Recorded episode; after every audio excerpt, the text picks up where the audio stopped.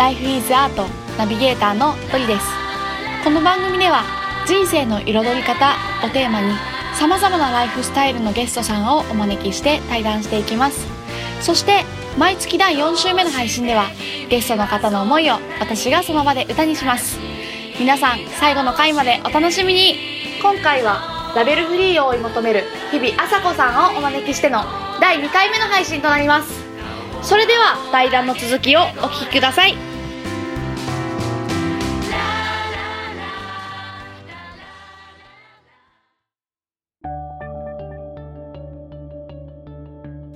アクセプタンスというか、受容していくみたいなのがこう自分の中でずっとこう持っていたいテーマであって、それってこう自分の中の弱さとか自分自身を受け入れるっていうところと、うんあと本当に人をまるっと受け入れる、うん。どんな価値観を持ってても、はい。でもそれはその人だからって言って受け入れていくみたいなのはすごい意識していたいなって思うしそうありたいなって思ってるからかな。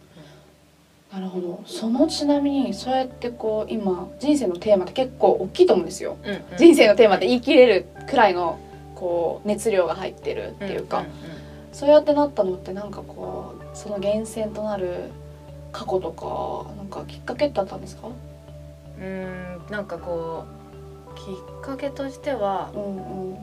おじいちゃんかおじいちゃん？おじいちゃん出てきた。な、うん、なんかじいちゃんが結構こう昔のはいはいはい。なんて言うんだろうな。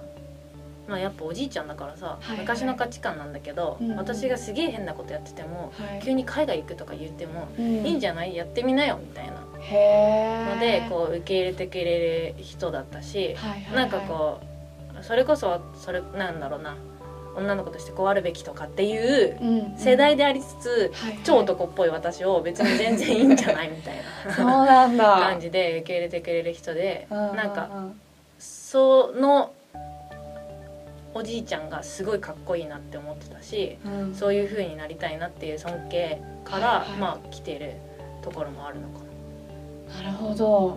自分もそういうふうにこういろんな人を受け入れたいってなんだろうラベリングそれこそな。するんじゃなくってそういうこう一般的な常識とか先入観にとらわれないいろんなものを受け入れておじいちゃんみたいに生きていきたい。そうだね。っていうふうに。うん。へえそうなのあとなんか私が今ふと思ったのが日比さんって最初あの自己紹介ではちょっと入れてなかったんですけど、はい。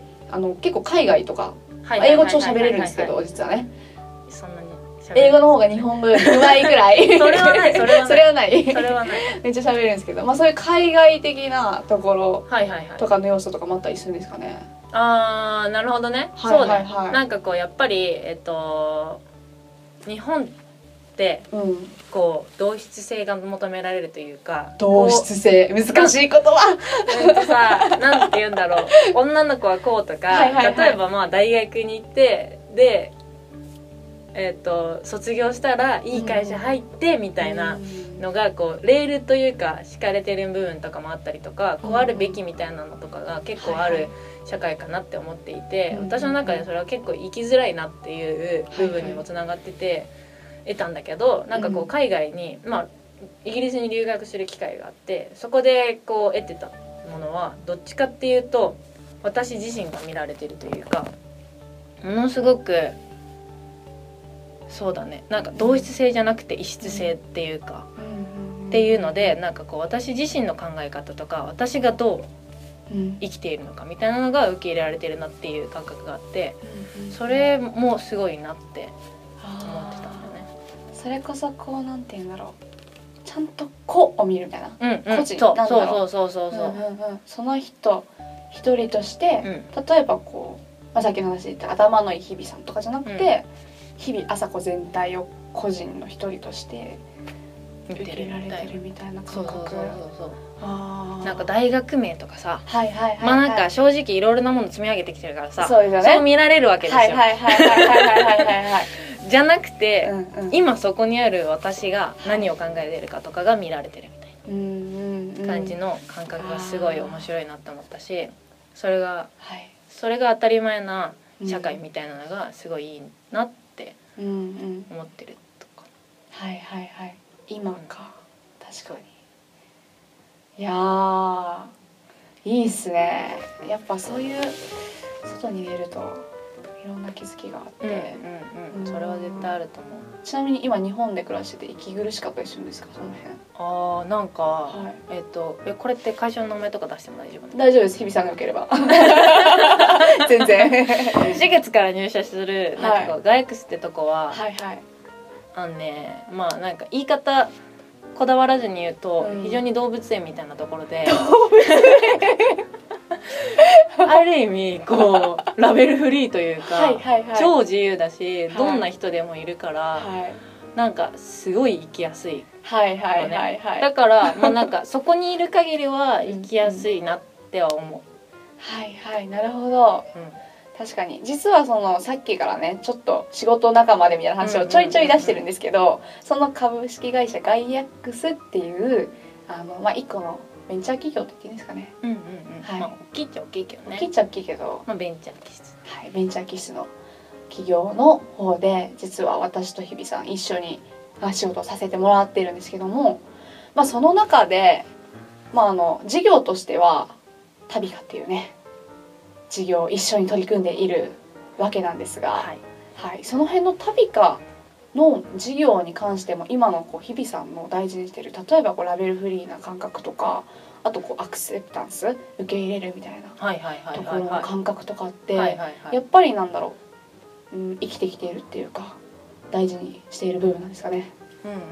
なんか多分うん、旅かって、うん。えっと住処を人の住処を旅するっていうはいはい。のとか、地域の暮らしを旅するっていうところで、うん、一見まあなんか旅をプロデュースするサービスなのでんつながりにくいとは思うんですけど、私の中ではやっぱりこう、なんだろうな。ある意味、うん。えっ、とその人例えば農業体験とかに行ったらはい、農家さんのうん、その人生に飛び込んでみるみたいな意味でこうんうまた新たな見方が見つけられたりとかその人の価値観とかを知れたりとかうん。そういう意味でこうまあアクセプタンスだったりはいなんか今まで全然知らなかった世界に飛び込んでみることで農家ってこうだよなとかっって思ってたところを超えられるろ体験を提供したいと思ってるし提供できてるんじゃないかなって思ってるところがあってそうだからまあなんかそれこそ去年の4月からはい。1年ぐらいインターンしててうんうん。本当そこはに就職する予定じゃなかったけどあそうなんだ。そうなんだ。就職 ししちゃったというか就職したのは。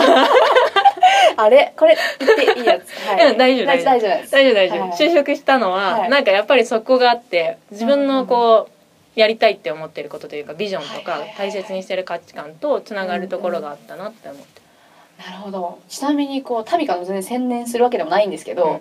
まあ、あの今出てきた旅かっていう事業は、まあ、旅の事業を作ってるんですけど結構普通の某大手のこう旅行会社さんとかとちょっと違っていてですね。はいそうですね。はい。なんかこうやっぱりこう人と人をつなぐというか、うん。うん人とのコミュニケーションの中で生まれてくる新しい価値観っていうのがあるよねっていうのを、まあなんかガイアックス自体がすごく、うんうんうん。まあ、ビジョンとして掲げていてその中での新規事業としての旅かっていうところで、うんまあ、農業体験とか、まあ、一見旅なんだけどやっぱりそこでローカルホストというかホストとあとはゲストで行く人とのコミュニケーションっていうのが生まれるみたいなところをすごく大事にしてるから、まあ、なんかパッケージ化されたとか、はいはい。みんなでみんなでバスで行こうみたいなツアーとは全然違うものが生まれてるのかなっていう。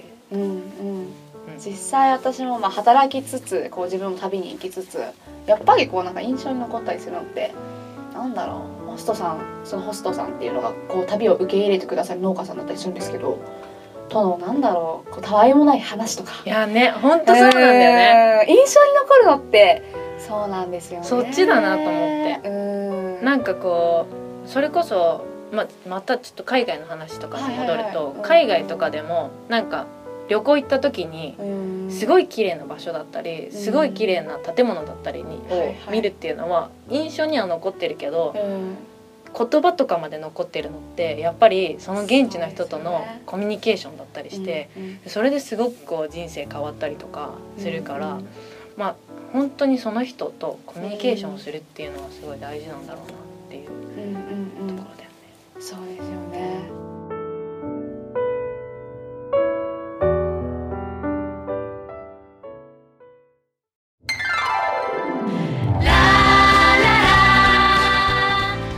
最後までお聞きくださりありがとうございました。ライフイズアートの配信は毎週金曜日に行っています。それではまた来週お楽しみに。